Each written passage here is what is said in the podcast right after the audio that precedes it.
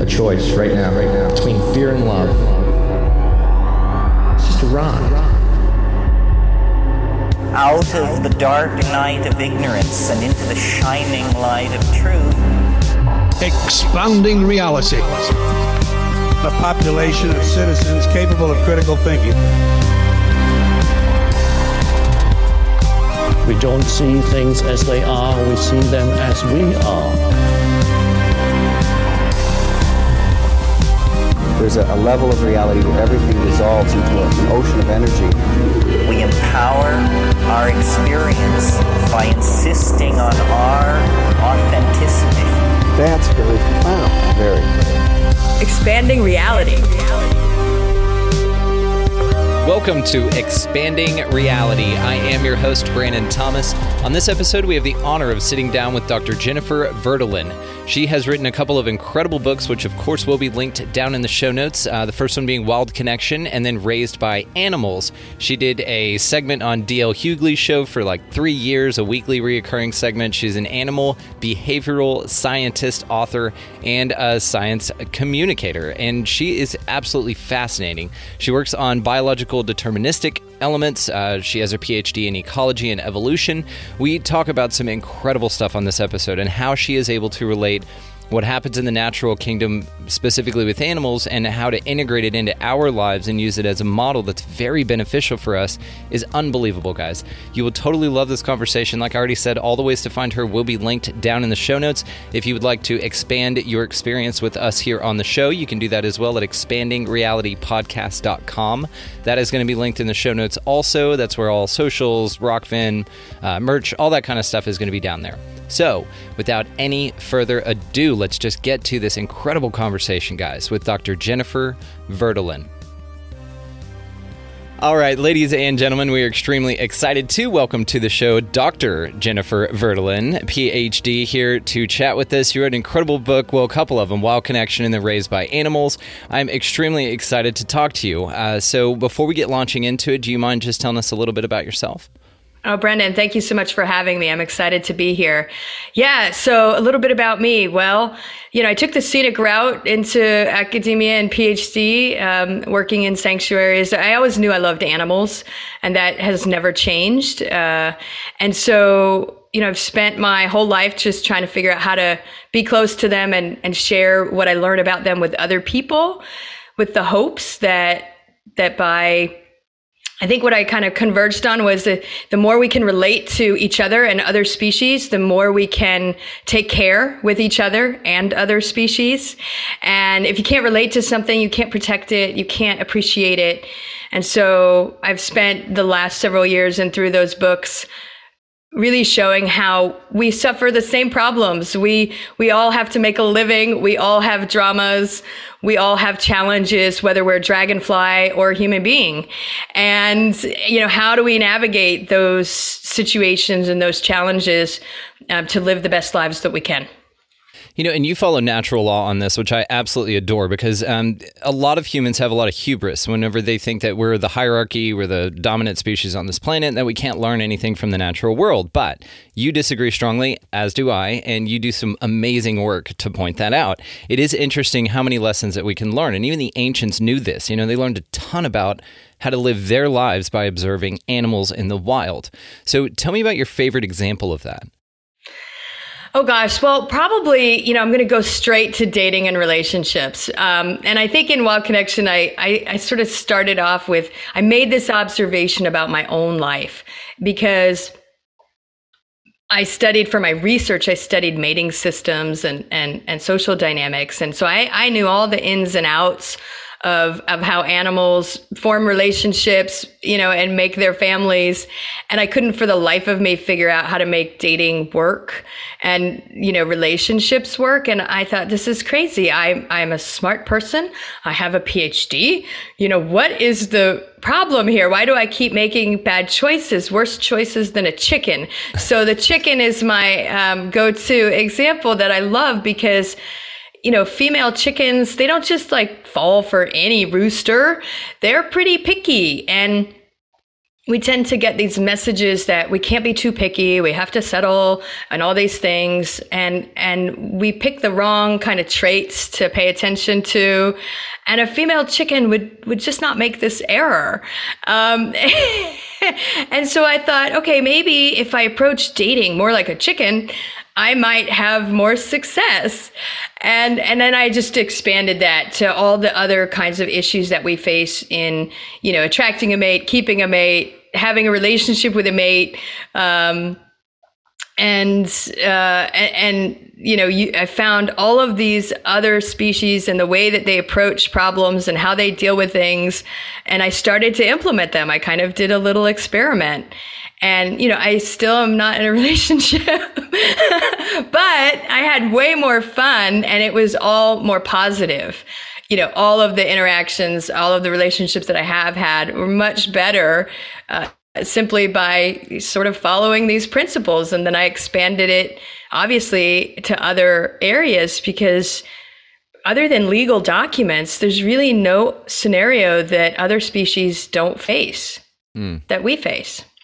And you're right. And they're very, very tapped into behavior, a lot more so than a lot of us. And that's why we need animal behavior scientists and behavioral scientists and things to kind of point out the obvious things that animals just know innately, right? And it is interesting when you talk about the courtship and the mating. And I think of the birds of paradise every time I think of mating rituals and stuff, and how the males, you know, have to be so ornate and over the top, and they like do all these dances and stuff. And it's incredible to watch. And I know you know what I'm talking about. And the chicken thing is interesting, too, because we have chickens out here on the ranch, and something I observed was if we don't have a rooster, then the hens take over in a very bad way. Like, there's a very interesting male-female balance dynamic that goes on there as well, because the hens will take over if they don't have any, you know, strong male role models or figures in their life. And then they're real mean to each other, you know? And so they kind of boss each other around. They'll eat each other's eggs. And that's where the term pecking order, of course, comes from. So it is interesting kind of just observing these facts, even for us out here on the ranch. It's just things that before I even knew you, I was like, man, that's interesting the way that they interact, right? Yeah. And I'm sorry to interrupt, but have you ever had a female chicken become rooster-ish? Like, yes. Where she actually grew, yeah, the comb, and because some females will become like what we say appearance-wise, physically looking like a rooster. Now, we hadn't made it to that point, because when I found that out, and we had just lost our main rooster, our OG Kevin. He was so cool. We love this rooster. He was just like the first one that we got, big Americana, you know, gorgeous, would sleep on our car.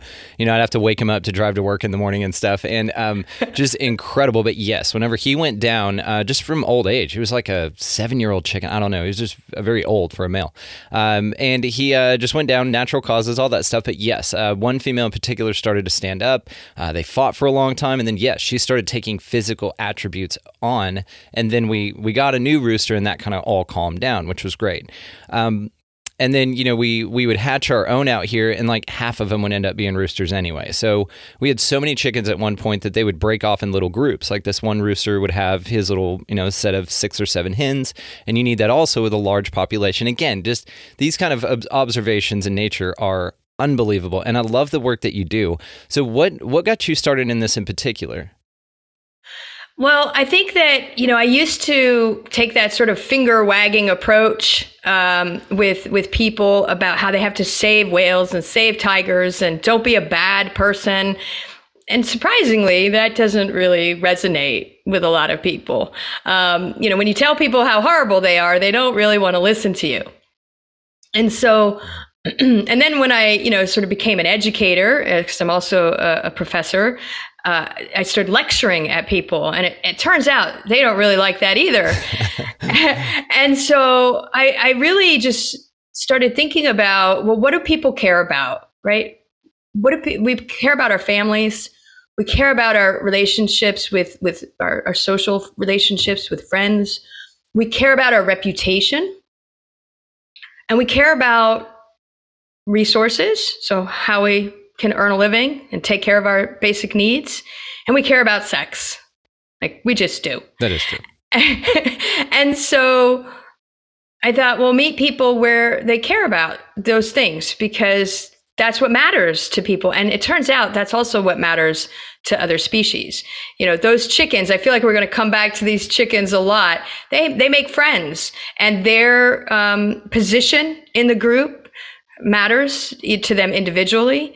Some also are curious, and some are more apprehensive. So they have different personalities, and they might splinter off in ways that complement each other. And so these aren't just random groups that form when you have a lot of chickens. They form by certain principles and that meet the needs of each of the chickens. And every now and then you get a chicken that's on the outs and bullied and picked on really horribly, and they suffer. And you know what? We get bullied. We have situations in schools and in our workplaces. It doesn't stop when you become an adult, unfortunately, where we get bullied, and the same things happen. We feel isolated, we get stressed, we have, you know, we might lose our hair, we get sick, all these things. They're very traumatic. And so I just started thinking about how can I, because ultimately I care about other species. And it's not that I don't care about people, but I firmly believe that our lives are better when we feel connected to nature. 100%. 100%. I completely agree. My wife and I moved out to the country about 6 years ago, and to seek just that. And we found it. And it's unbelievable. Like, we'll just never go back to the city. And simply because we're so immersed in nature out here. That was the whole point. It's not necessarily to escape civilization. It's to escape civilization, to reconnect with nature. And that was our goal. And we live much, much, much happier lives. Like, I recommend this for everyone. That's like the one thing. Anybody's like, what should I do with my life? Buy land, go out into the country somewhere and live on at least a couple of acres, get yourself some chickens. You learn a lot, and it's incredible. So, the way that we can relate our behavior to what we see in the animal kingdom is very interesting as well, because there's some pretty barbaric tactics that take place in some animal groups. And it's one of those things to where we learn the lessons from that, and then we could say, okay, well, we'll transcend that and maybe do it a little bit better, right? You're giving an example. What is one of those examples that you can think of just off the top of your head? Well, so this is a really interesting point. And I would like to add that other species do it much better than humans as well. So, right, we can find everything. And so, for example, you know, something that's often brought up is, oh, humans are more closely related to chimps, and we're very chimp-like, and there's all this war and aggression in chimps. And so that really reflects who we are as a species.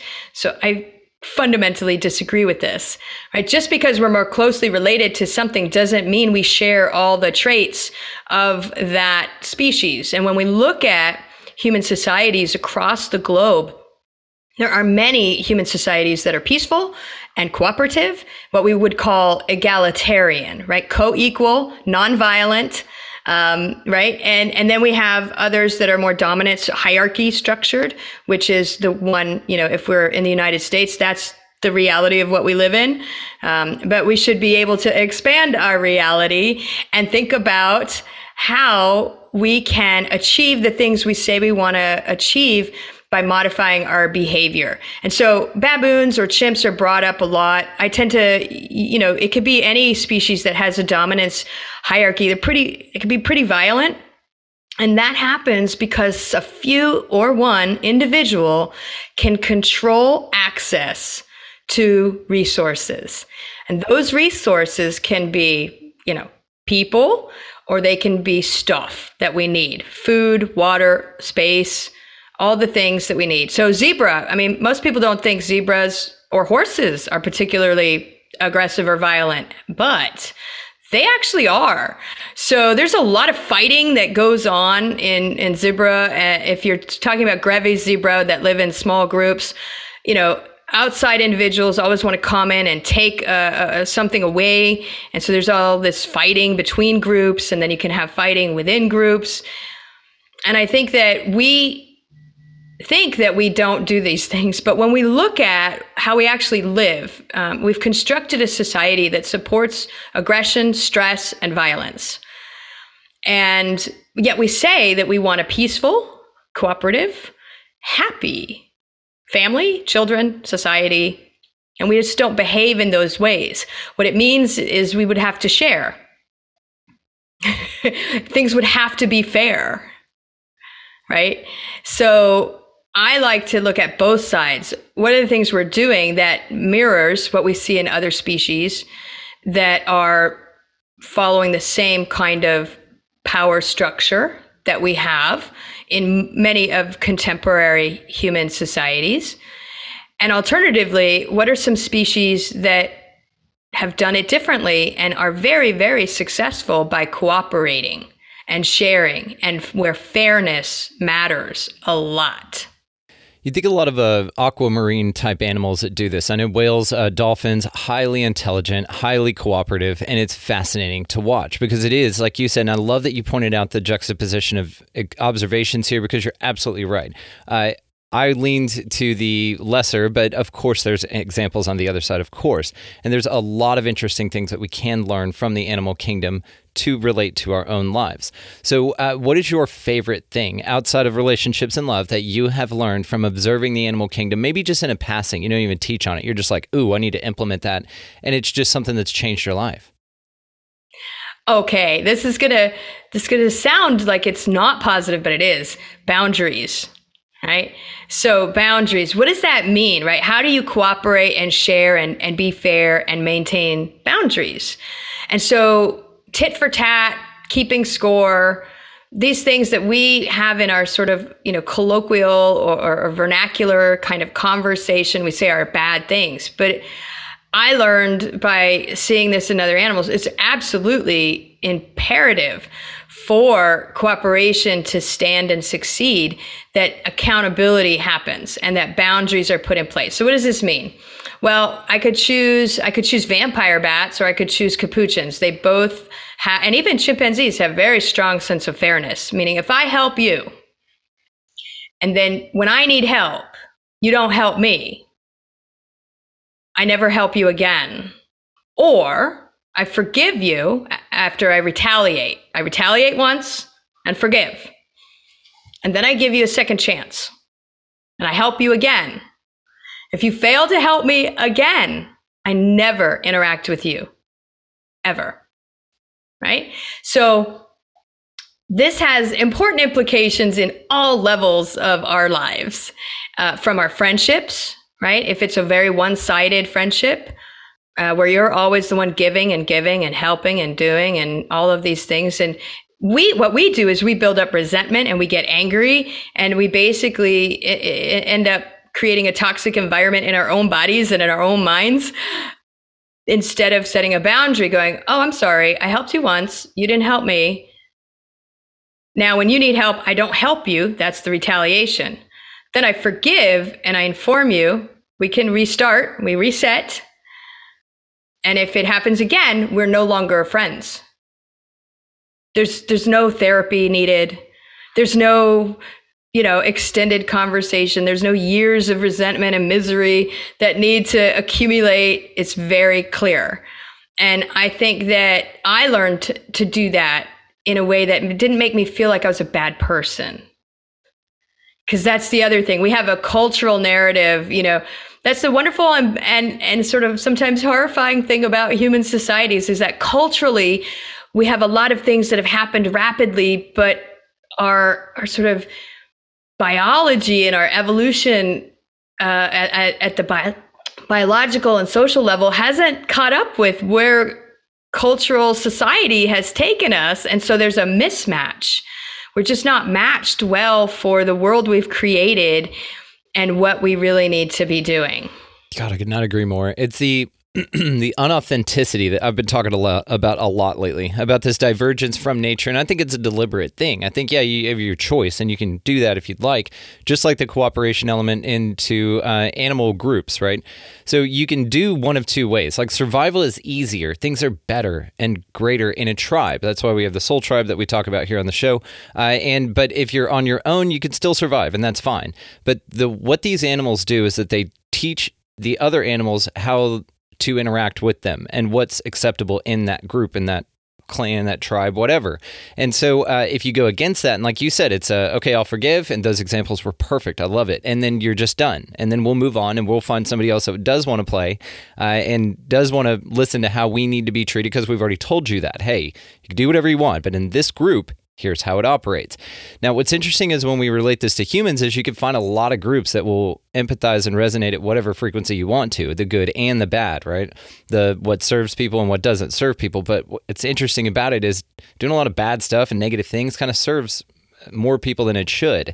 And I think that you kind of gravitate towards this, and you do this, and I mean, you could just go on forever when you talk about the psychology of human beings whenever it relates to group interactions, why gangs are started from, you know, kids feeling ostracized and left out, and then you get in this group, and then it's these formations, these tribes, and it helps them survive better. It's a survival mechanism. So like I said, love your work. And of course, I don't know if I mentioned it already, but I'm going to be linking all the ways to find you, your books, of course, your website, and everything down in the show notes. You did a really cool segment on the D.L. Hughley show for a few years called, Think Like a Human, Act Like an Animal. Tell us about that experience. That's pretty cool. It was amazing. So, you know, it just kind of came up spontaneously because the comedian D.L. Hughley loves animals. And I was telling him things about animals and you know, people, and he said, we're going to do a segment, Think Like a Human, Act Like an Animal. And the premise behind it was, of course, people would call in or write in their problems that they were having. In this particular iteration for a few years, it was, you know, their relationship problems. And I would give them an animal solution. So, for example, you know, if you suspected your partner, I mean, there was one that was really memorable. A woman said that her husband once a month wanted to vanish for the weekend somewhere, without having to let her know where or to be communicated with. And I, you know, and of course, you know, DL and the co-hosts, some of the men were like, well, he's a spy. Of course, he's a CIA spy. That's where my mind went. Yeah. That seems to, you know, be, and I'm like, yeah, it's pretty unlikely. And it's not even that he had to be doing anything nefarious. It's just that I brought up the example of red-tailed hawks. So red-tailed hawks are monogamous, as are many raptors. And they only get together during the mating season, and then they have their me time, right? They have their alone time, and then they have their together time. But when they're together, it's like a social contract. So when you get married or when you're in a relationship that's committed, you have a social contract, which is to inform the other of your whereabouts. And you can hear, so for the listeners out there, whenever you see a pair of eagles or hawks, and you might hear one calling, a little while later, you hear the other one calling back. This is like text messaging, right? Or picking up the phone and being like, yeah, I'm over here, I'm hunting for dinner, like, don't bother me, right? The only reason that a red-tailed hawk won't respond to its partner, or where the partner doesn't know about its whereabouts, is they're either dead or they're with another hawk. So, and when you have babies, so if you have baby hawks, there's just, you can't afford to not know where your partner is, because you can't successfully raise your family without your partner. And so this was my response, was like, like, he has to still let you know where he is and how to get a hold of him, because you have a family together. And this is part of the agreement. It's not that you can't go away and be, you know, have your little, whatever it is your alone time is, or with guy friends or whatnot, but you still have to maintain that social contract of, here are my whereabouts. Here's how you can get in touch with me, and I respond to you when you call me. That is so that's an example. It's so interesting, and it's spot on, and that's perfect. Now, do you get those submitted to you early, or are you able just to recall those as they get proposed to you, and you're like, oh, yeah, that reminds me of this jellyfish that does this one thing that relates exactly to what you're talking about? Well, so these days I have a library in my brain of many, many animals and all of the things that they do, because I did that show. But I did try to always choose different kinds of animals. So I got those questions usually an hour or two in advance, because I always go to the peer-reviewed literature. I go to the science. So everything I talk about, there's a paper. Some scientist was out there watching those birds, right? And figuring out what they're doing. And somebody was watching that frog that turns blue after it mated, which would be great as a way to find out if our partner was cheating, if they came home blue. Yes, right? Yes. But so So I did get them in advance, and that was so that I could also use a diversity of animals. I didn't rely on chimps and orangutans and, you know, the great apes or primates, the things we think are more similar to us. I pulled out beetles and sand spiders and, you know, worms. And there were a lot of birds, because birds have a lot of drama, as you know. They do. Yeah, a lot of drama. It's like, dude, ladies, just lay the eggs, hang out, just walk around and eat bugs and stuff, right? It's right. Crazy. Yeah. Relax. Yeah, settle down. So I watched one of your videos that you did. I want to say it was just a few minutes long, but it was you standing in front of a canyon and you were doing almost like a, it was like a presentation, but it was, you're just so lighthearted. The way you presented the information was so cute. I just kept laughing at this part where you called this, I think it was a hairless weasel. What'd you call it? A dirt puppy? Oh, yeah. A sand puppy. That. Sand puppy. That was yes. It. I was losing my shit. I just thought it was so funny. And this, and then you have the picture of it up there, and you're just bopping off all this wonderful information. I mean, it's great because, like, I love, you know, like Steve Irwin. I mean, and we all love these people that report this information in such an exciting way that it makes you excited about it. But when you start relating things to human behavior, and we can see that we're not that different after all, and that we all kind of have the same desires, the same needs, and similar ways of interacting with each other, and we can actually learn a lot from each other. This is where I think the way you integrate that portion of your work into the mass populace is fascinating. So I just want you to just keep talking about animals and stuff. Like, what's another really cool fun fact that you know that's not that popular? That's not that popular. Okay. Well, and I will say that I zoomorphize people. I don't anthropomorphize animals, right? So I do. That. Well, I kind of, you know, assume there's a story behind whatever an animal is doing. But I think, you know, one of the videos was on flirting. And so what I think is a lot of people don't realize that animals flirt. And one animal in particular flirts a very similar way to how in grade school some of us might have experienced flirting. I don't know if you ever experienced this or did this, but sometimes, you know, and it's a weird message. Like, if a boy's mean to you, that means he likes you. Yes. Yeah. It's right. Weird. It's a very strange message that we carry through, and it shows up in all our romantic comedies. As well, but sometimes it would be throwing something at you, right? Like throwing a pencil or paper or whatever. And there's brown capuchin monkeys in Brazil. There's this one population, the females, it's ridiculous how they flirt with males. And they also get like pouty, like downright pouty if they don't get attention from the male when they want it. So first of all, they stare, you know, they just gaze, you know, without, and we know that this can be awkward, right? In humans, if you're just like, a little bit. Yeah. Right. Yeah. And just staring and staring yeah. and staring. And ironically, you know, or maybe not so ironically, it's sort of like, you know, turn away from that. So when that doesn't work, they pick up rocks and they throw rocks at the male to get his attention. And if that doesn't work, they run right up to him and pull his hair.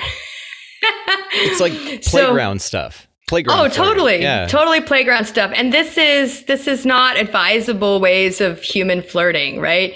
Like, not when you're an adult. And I mean, when you're a kid, you don't know any better. But I would say that as an adult, you know, this is not the approach one should take when flirting with someone. Don't run and pull their hair.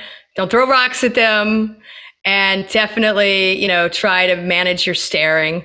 You know, so that's a fun one. And then I was just, it was just popped into my head, and then I lost the thread. I'm going to be doing an episode on kissing, because I think that we need some do's and don'ts for kissing. You know, I heard this fascinating thing about why humans kiss, or why any animal kisses. It's because our bacteria actually chooses our partner. So the bacteria in our mouth kind of that we're swapping, your bacteria knows if it's a suitable mate, if they're going to be, you know, you can tell all kinds of things biochemically with this. So actually it's your bacteria that chooses your partner, which is fascinating to me. Oh my gosh, I love that you said this, because I also think the way we smell, our armpit bacteria, yes. Yep. plays a huge role in like deciding to be attracted to another individual. And I love that you did this. I've wanted to do an experiment where It sounds like a gross experiment, but where I'm blindfolded, and a bunch of men are blindfolded, and I sniff them, and then I kiss them, and I don't look at them, right? Not what they visually look like. We think that we have the saying, right? You fall in love at first sight. No. Yeah. Fall in love at first sniff. Yep. And we can smell you. There was a man I used to date that I could smell a mile away. And I mean that in a good way. Yeah. Not in a bad way. Like my radar, which he's in the area. Yeah. Where is he? Where's my mate? And I'm pretty sure we would have made awesome babies together, right? And that's about it. That's probably all we would do. So it's a great tool for picking a great genetic match. But that doesn't necessarily mean you're going to be the right partner to raise a family together with. You know, it's crazy you say that about the smell thing because, and this is just peek behind the curtain here. My wife, her armpit smell, it drives me nuts. Like, I love it. Like, I, don't want her to wear deodorant. Like, it's really, and I've never been like that with anybody else. But with her, it's so different. Now she'll, like, run up to me. She'll be like, check that out. And, like, lift her arm, and I'll smell it. I'm like, yes. They've done studies on this. This is absolutely accurate. And there are many, many studies done on this. And even the females, they've given T-shirts to of different guys, and then they smell that, and then they go on a date, and it was some ridiculous percentage of people that ended up in really long-lasting relationships whenever they determined to partner that way. That's fascinating to me. It's so deep. It's so biochemical. It's so just natural. I love it. Yes. And it can be altered. So I don't know if you know this part, when you pick your partner, if a woman is on birth control, it alters her sense of smell. Yes. And so this is problematic, right? And other animals smell each other all the time and they get loads of information. Like, if you have a partner and you smell their mouth, other than kissing them, you know what they ate.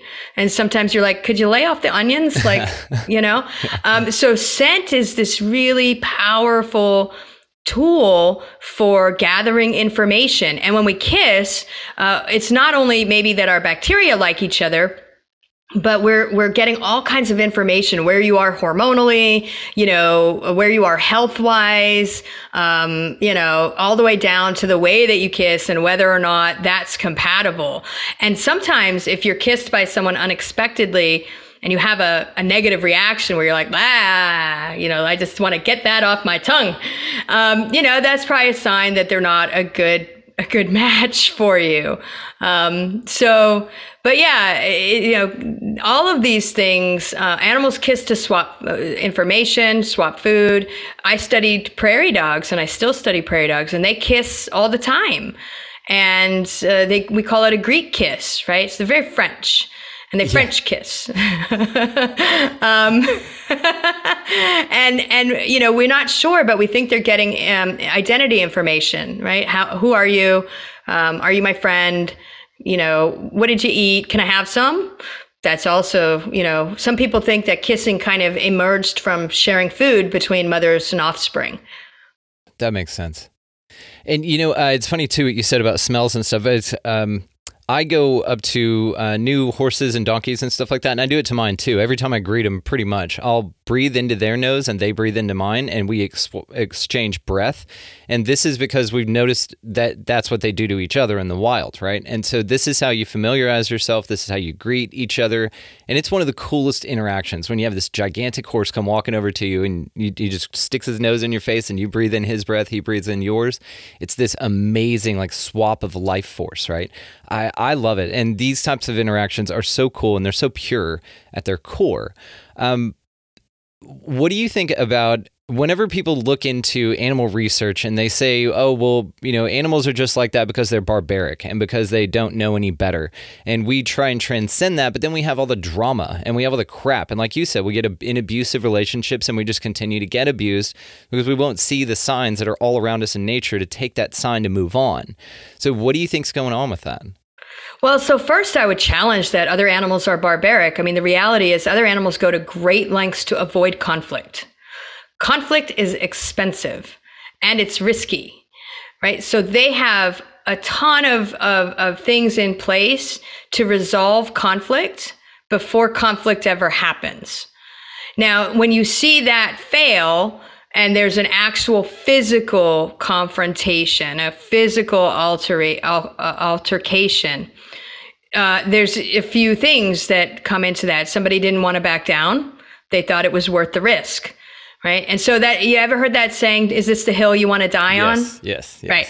It's the same thing, right? And if we learn, like, is this the hill I want to die on? Probably not. It's not really, am I willing to accept the consequences of continuing to press on? So I would challenge that other animals are not barbaric in the way that they interact. Sometimes what we see looks barbaric, but virtually no one's injured in the interaction. Yeah, it just gets their attention.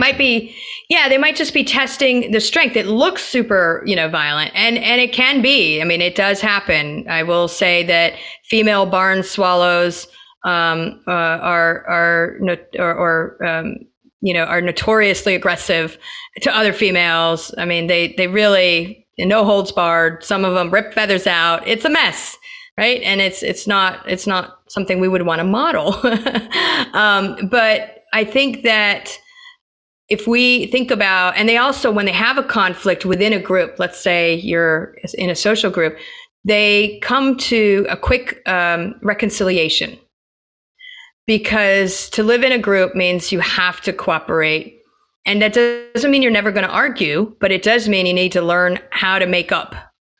And they don't do some of the things that we do, which is, punish you with silence for like weeks, withhold affection forever, right? There might be a time period where they don't want to sit next to you, for a little bit. Patos monkeys notoriously are like, well, I'm going to sit over here for about 10 minutes. And then they have some ritual that shows the conflict is over. We're good now. So, those are things that I think, I just feel like, sometimes we have this view that we are better than other species, as you've said a few times, and that we can transcend all these things. But I sort of flip it and say, well, look at these animals that resolve a conflict peacefully, without violence, or if they've had an argument and they don't necessarily use words to hurt each other. So we don't know if some of them might be, when they're vocalizing, calling each other names. Who knows? Right? I don't know. But when they have a conflict, they resolve that conflict pretty quickly, because they recognize it's too costly to maintain aggression and the group structure at the same time. You just can't. Yeah, and to hunt for food and to survive. I mean, it's interesting, how they, okay, let's address it, let's move past it, let's go. And it is interesting, and this is just something we observe in our species of animal as well, is that, guys, let's say, for instance, the males usually go out and they'll settle it with a fight. They're like, okay, let's get this over with, it's barbaric, and then let's do it.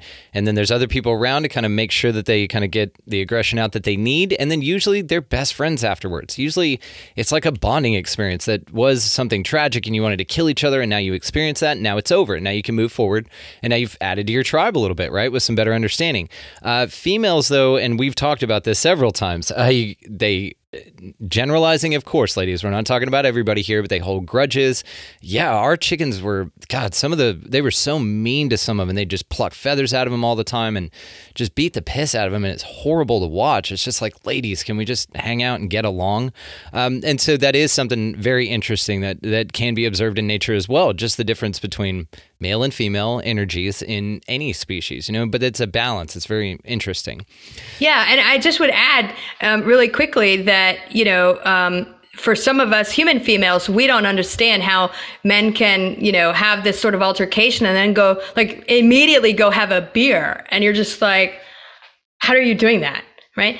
And yet, I think the lesson there is, so to what extent are grudges useful? I mean, we're not the only species that holds grudges. And I will say, at least in crows, they're big time grudge holders, and both males and females hold grudges. So in that case, they both act the same way. But they definitely hold grudges, and they communicate and ruin the reputation, usually of other humans, for all crows everywhere. They're like, those people are bad people. Yes. Yeah. And they'll like follow you around and stuff, and they'll let everyone know. Yeah. Don't mess with that. You're terrible. See, everybody beware of that person. And so you know, thinking about, so I'll be, you know, maybe because I'm a female and I tend to hold grudges. I try not to, right? I try to not hold grudges, but I think that sometimes the reason we might hold grudges is to share information to others about how to not be negatively impacted. That's going to be my positive spin, using crows as the species there on, you know, holding grudges. But if you're just holding a grudge to hold a grudge and not, it's not being used to inform others, right? Then it's not really holding a grudge, right? I'm sharing with you that my interaction with this individual was not positive. You should beware. And then you should let it go. I don't think crows are running around mentally, you know, doing mental gymnastics and angst and anger over whatever. It has its purpose, and then they let it go. That is what's interesting about it, though, because they're highly intelligent. And so it's fascinating that something as simple as like a grudge that we would say, you know, just get over it or whatever. It has to be useful. Otherwise, it wouldn't exist. Because like you said, nature is about expediting things to make them the most efficient possible and in the coolest way possible.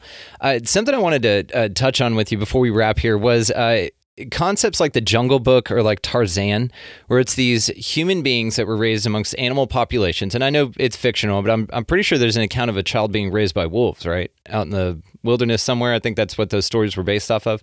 And it's these kind of things where then you take that child out of that environment and reintegrate it into, air quotes, society. And they just want to go back. They don't understand the rules and the drama and the grudges and stuff. No crows in the jungle, right? They're mainly forest creatures. But it seems like that then they're taken out of that environment. They're brought into this, and they just want to escape back out into nature because it's a much simpler life. I mean, I get the familiarity thing to it, but I think there's more to it psychologically than that. Are there any cases that you can think of where that's happened in real life rather than just in fiction?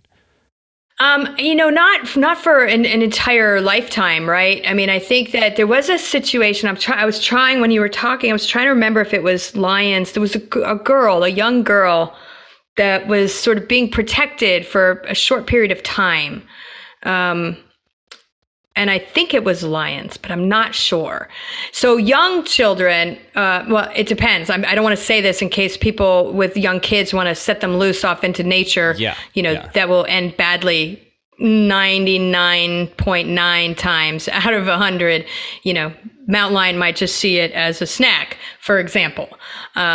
And I've seen a tiger stalk a young child at a zoo.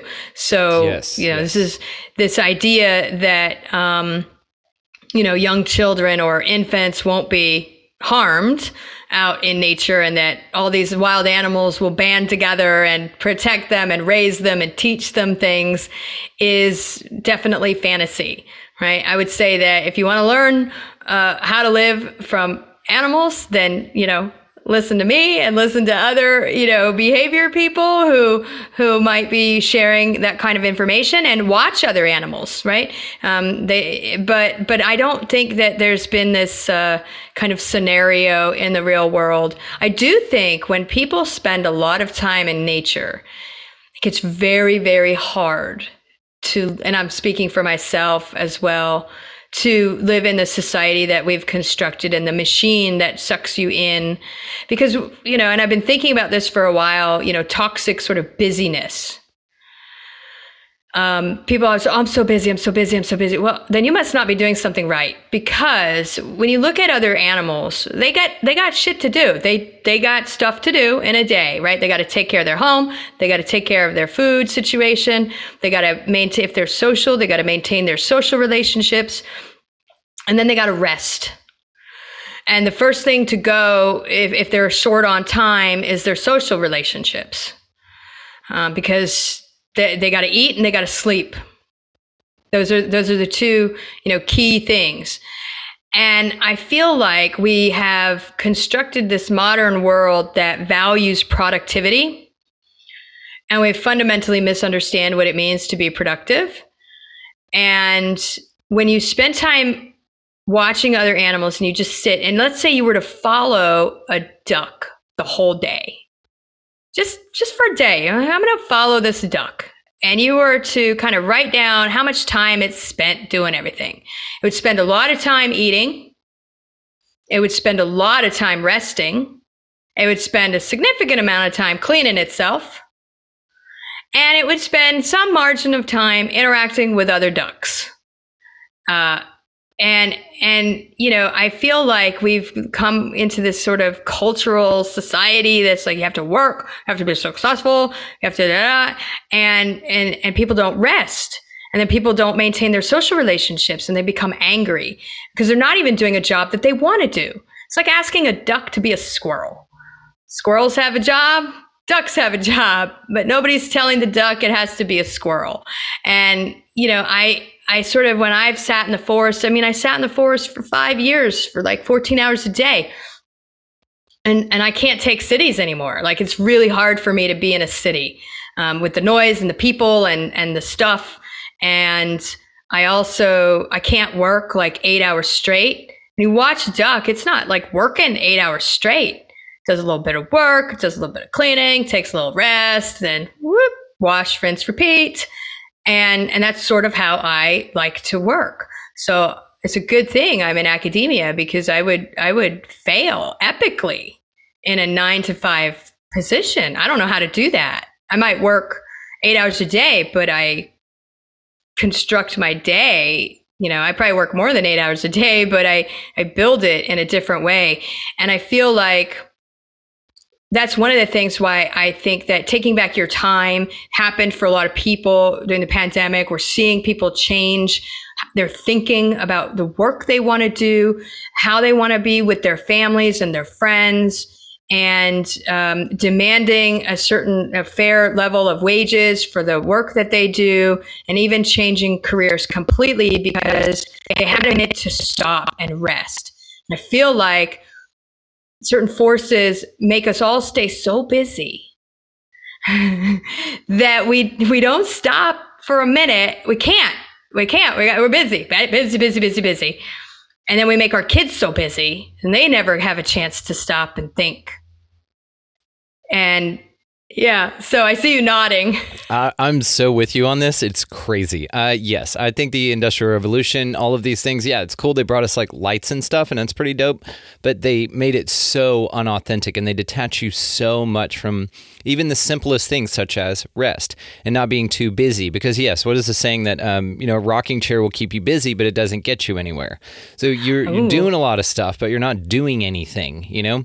And so it is this detachment from nature, which I think has been very deliberately done. And I think, yeah, they offer you kind of a little bit of, I don't know, a creature comfort of some kind that you didn't need anyway. It just kind of makes things, I guess, a little easier in certain respects. And then you set a whole system up that revolves around people wanting things just to be easy.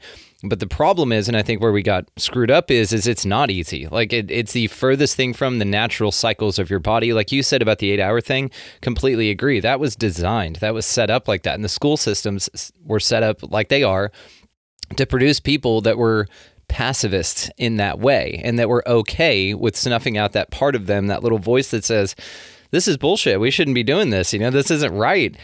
Because human beings used to be a lot different back in the day. We used to, you know, sleep for a certain amount of time, wake up in the middle of the night, be very productive. And then our circadian rhythms were just completely different. And it was a way more natural, way more organic, and I would argue way more fulfilling way to live your life. And so I'm exactly like you. I don't like the cities. Yeah. And healthier and healthier. And here's the thing. When I said rest too, I don't mean sleep. Yep. Right. So there's sleep. I forgot to add sleep. So there's rest and then there's sleep. And, you know, I think, gosh, what you said was so right that we got things that made our lives, quote unquote, easier. And then we're addicted now to certain things. And in many ways, we've lost the confidence to live our lives in a different way. And we don't know how to get out of it now. Many people want to get out of it. And so they're stressed and they're angry and they don't even know why. They just are. And the reason is because they're not connected to how they really should be living. And they don't know how to get there. And even if they did know that, they don't know how to get there because you have to fight so hard to just feed yourself and your family and you know, and once you're stuck, you're almost trapped in that whole life. And so how could you possibly say, you know what, I'm going to just take rest and go look at butterflies, right? On what, your 15-minute break? right, from your job. And so I think that's why people, so many people really are sort of revolting against going back into the office. They're like, I spent 2 hours on the road. Animals don't spend 2 hours traveling somewhere unless they actually are migrating right. to another spot because they couldn't get food where they were. You know, their travel routes, I think it was the traveling salesman problem. Mm. We've looked at how animals move through space and they try to do everything optimally, right? Where you get the greatest return for the minimum cost. And if the cost is too high, either something's wrong in the environment and they die, or they change course and adjust their behavior if that's possible. And that's also where, you know, for me, it's so imperative because so many species, including humans, are being pushed to the limits of what they can adjust to, both socially, culturally, environmentally. And there's only so much changing you can do before there's just something wrong with the environment. And I feel like at a society level, there's just something wrong with the environment. Could not agree more. And the metaphor I was thinking of whenever you were talking about this is that the modern society, I guess, the metaphor to use would be that we are on like a boat. It's not even an island, like a soil type of a sand island. It's a manufactured artificial boat. And that's where society is. We're detached from the land, which is our natural environment. We're put into an environment that we can't survive unless this apparatus is there to keep us alive. But it's so far away from what's really us that it detaches us so far that you just cling to it for survival. It's not living, it's surviving. And those are very different concepts. That's right. That's right. And some animals are just surviving, you know, I mean, a lot of birds are just on the edge every single day. Hummingbirds, like they're basically like this far from dying every single day. Right.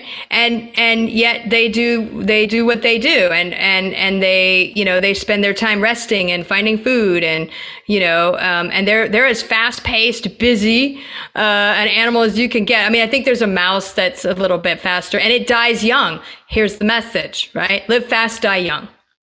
That's the reality. And when you look at other species that live fast, they die young.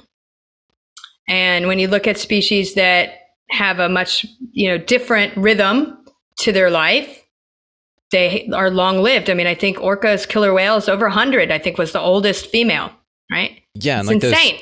Those sharks in Iceland, I think there was like a 400-year-old one that they found. I don't know how the hell you figure that out, but that's very, very interesting. And probably the teeth. Oh, then there you go. Of course, I needed to ask you. Of course you would. You're like, yeah, it's just like this, dummy. But, you know, no. we have hummingbird feeders by the dozen out here. I love those things. I'm making the stuff all the time, and we don't use the red dye because you shouldn't do that. We make it the real way with sugar and hot water ourselves. And to watch them is fascinating. And I learned a bunch of fun facts about hummingbirds. Like, they are the only bird that can fly backwards, which is fascinating. The way that their wings flap is absolutely interesting. I think their heart beats at like 1,500 RPM a minute or something like. It's insane. Yeah. They're so interesting. They are, and boy, they are one of those that we would look to on how not to be total dominance, aggression. It is the only bird, other than a swan and a Canada goose, who's tried to attack me. You got attacked by a hummingbird? You got dive bombed? I did. It literally hit my binoculars. Oh, wow. Because I had the nerve to sit by its bush. Ah. And now I had been, in all fairness, I had been at that bush first. I'd been there, they migrate, and I was at the bush watching my prairie dogs for months before this hummingbird arrived. And it was like, I am not having this at all. This is my bush. They're super territorial. Yes. Right? Because food is hard to come by. And like I said, they're on the edge of death. So as long as, you know, the machine that we've created keeps us just on the edge of death, we will be angry and territorial and aggressive because we're fighting for every little scrap we can get. And this hummingbird slammed into my binoculars, startled me, first of all, because it was just coming. And I was like, dude, like, seriously, I don't want your butt. I moved. I was just like, you win. It's fine. I'll move. So I sat under a tree, and then I got pelted by pine cones by a squirrel who was like, not my tree either. And so I had to move again, and I found a rock. And then a coyote peed on my rock. So yeah, I just was losing. every single step of the way. And I was like, where can our animals out there, where am I allowed to sit? Yeah. You know, where I'm not messing with anybody. And eventually they were like, oh, that's just that human that sits here all day and doesn't catch anything. And I don't know what she's doing, but she's completely useless and she doesn't bother us. So we'll leave her alone, you know. It's so interesting because you adapt yourself to the animal kingdom. You're, instead of like some people would have just cut that tree down with the squirrel in it, fine, I'll show you, you know, kind of a thing. And there's a great song actually by a band called Thrice, and it's called Black Honey. You should check it out. It's exactly this idea. It's someone's attempt, an actually belligerent attempt to control the nature around him, and it doesn't end up well for him in the end. So, but check that one out, Black Honey by Thrice. It's a great, and in fact, listeners, I'll link it in the show notes just because of reference here. So that's awesome. And I hadn't thought about it, but you're right. I sort of adapt myself to when I'm invading the space of other people or other species.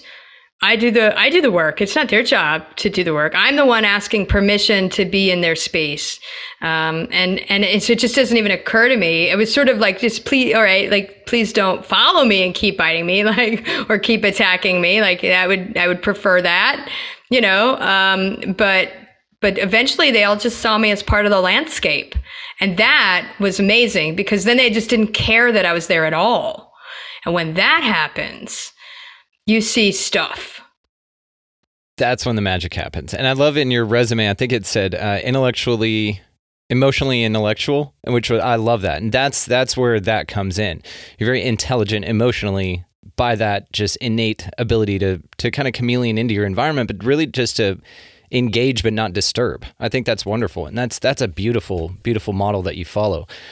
So I'm going to be linking all the ways to find you down in the show notes. I know that you got to run, but we will definitely have to do this again. You're wonderful. You're absolutely welcome on here any damn time you want. Oh, thank you, Brendan. You are too. And I want to have you on Wild Connections so that we could talk about all the animals that you rescue. And we got to talk more about these chickens because chickens are amazing. So we're going to have to just talk about all the different animals that you have. I agree with you, and I'd love that because we got into incubation, and had peacocks, and we would incubate those, and those are a totally different thing, and that was really, really interesting. So to raise these things, and it's fascinating. But yes, no, I would be honored, honestly, anytime. And like I said, you are welcome back anytime. You're Soul Tribe. So thank you so much for your time. This is incredible. Thanks so much for having me. I want to send a huge shout out and oodles of love to Dr. Jennifer Verdolin for spending some time with us on the show. Absolutely fascinating. I love her approach on her observation, how to integrate the natural world into us because we're part of the natural world. I know that sounds crazy to think about and remember, but yeah, if you strip away all of the crap that's around here, we're animals. And it's amazing how just simply remembering that can go a long, long way for your benefit and everyone's benefit, to be honest. So all of the ways to find her will be, of course, linked down in the show notes, guys. Also, this music that you're hearing right now, good buddy of mine, Vinny the Saint, his music is linked down there as well. Just check the show notes for him. Also, expandingrealitypodcast.com. If you want to expand your experience with us here on the show, that is the way to do so. It's pretty much a central hub for everything. All the ways to find us, it's all down there. So check that out. So go out into this beautiful, beautiful place this week, guys, and y'all take a look at the natural world around you. And while you're doing that, apply some of these methods to your everyday interaction with other mammals out here, such as yourself. A good example would be to buy a coffee or a meal for anyone in line around you or behind you. Open doors, smile, and be nice. You know, just visual cues that you're not after someone or not a piece of shit would be really cool and reassuring. Get out of the left-hand lane, of course. Pick up a piece of litter because that's very important to all of us. And beyond all of this, guys, go out into this beautiful place, whatever it is, and y'all just be good to one another. Thank you so much for listening. We'll see you next time.